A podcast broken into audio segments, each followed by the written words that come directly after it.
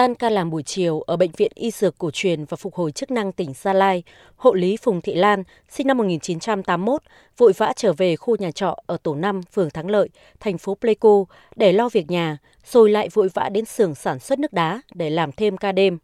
Tại đây, sau mỗi mẻ đá được máy sản xuất xong, việc của chị Lan và các nhân công là đóng đá viên vào bao và kéo những tảng đá lớn chất lên các xe tải. Ca làm bắt đầu từ 7 giờ tối đến 5 giờ sáng hôm sau. Mỗi ngày, chị Lan chia giấc ngủ thành 3 lần, mỗi lần 2 tiếng, xen giữa các giờ làm để đảm bảo sức khỏe. Vất vả, khó khăn như thế, nhưng với chị, đây lại là công việc cho thu nhập ổn định hơn so với việc rửa chén bát ở quán ăn hay làm dịch vụ dọn dẹp nhà cửa mà chị từng làm qua. Cũng nhờ thế, hàng tháng chị có thêm 6 triệu đồng ngoài khoản lương cố định là 5 triệu 020 nghìn đồng từ bệnh viện để lo cho một đứa con học đại học ở thành phố Hồ Chí Minh và cuộc sống của ba mẹ con ở thành phố Pleiku.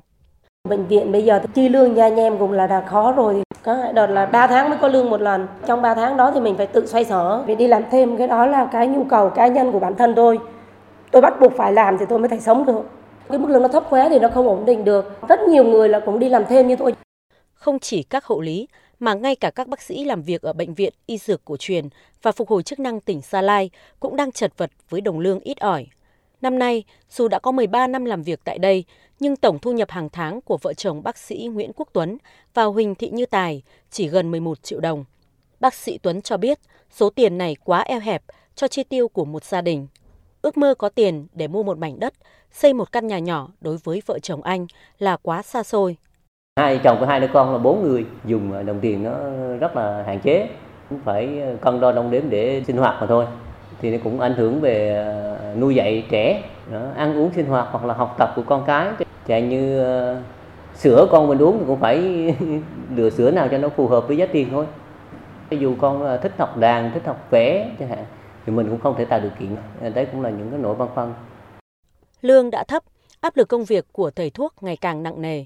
Trung bình mỗi ngày khoa cấp cứu của bệnh viện đa khoa tỉnh Sa Lai tiếp nhận từ 70 đến 80 bệnh nhân đa số cần được hỗ trợ, chẩn đoán sớm. Tuy thế, cả khoa chỉ có 50 cán bộ y tế. Số lượng ít nên khoa chỉ có 3 kiếp trực. Lịch trực dày đặc, nhưng thu nhập hàng tháng của bác sĩ Nguyễn Ngọc Trọng, 53 tuổi, chỉ có 7,8 triệu đồng. Khó lo được cho các con ăn học. Đây cũng là lý do mà gần chục đồng nghiệp trong khoa của bác sĩ Trọng nghỉ việc chỉ trong 3 năm gần đây.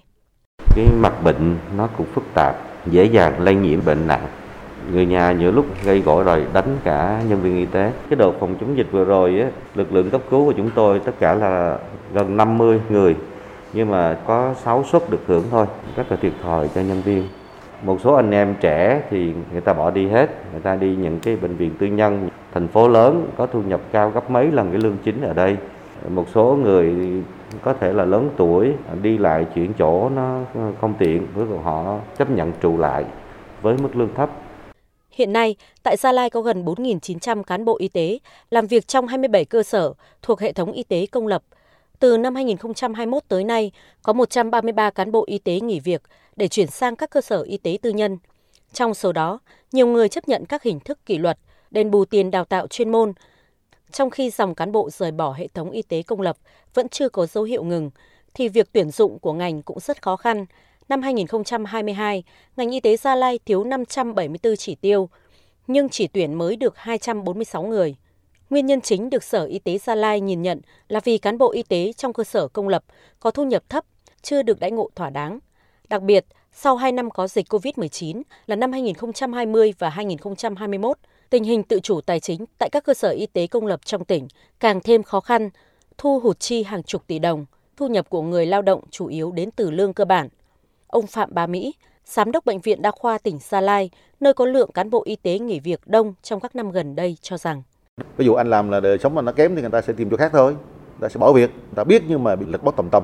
Cũng mong chờ là thì nhà nước nhanh chóng điều chỉnh lại. Ví dụ như là phụ cấp cho y tế, tăng số lượng người làm việc lên, đời sống cán bộ lên, không bài toán đi nghỉ việc, không bài toán làm việc khác tái tạo lại sức khỏe, tái tạo lại là cái năng lượng để mà phục vụ bệnh nhân chu đáo hơn, đầu tư cho người bệnh nhiều hơn đảm bảo đãi ngộ, thu nhập cho cán bộ y tế, đồng thời cũng là giải pháp giúp đảm bảo sự ổn định, bền vững của hệ thống y tế công, góp phần thực hiện tốt sứ mệnh chăm sóc sức khỏe nhân dân của người thầy thuốc.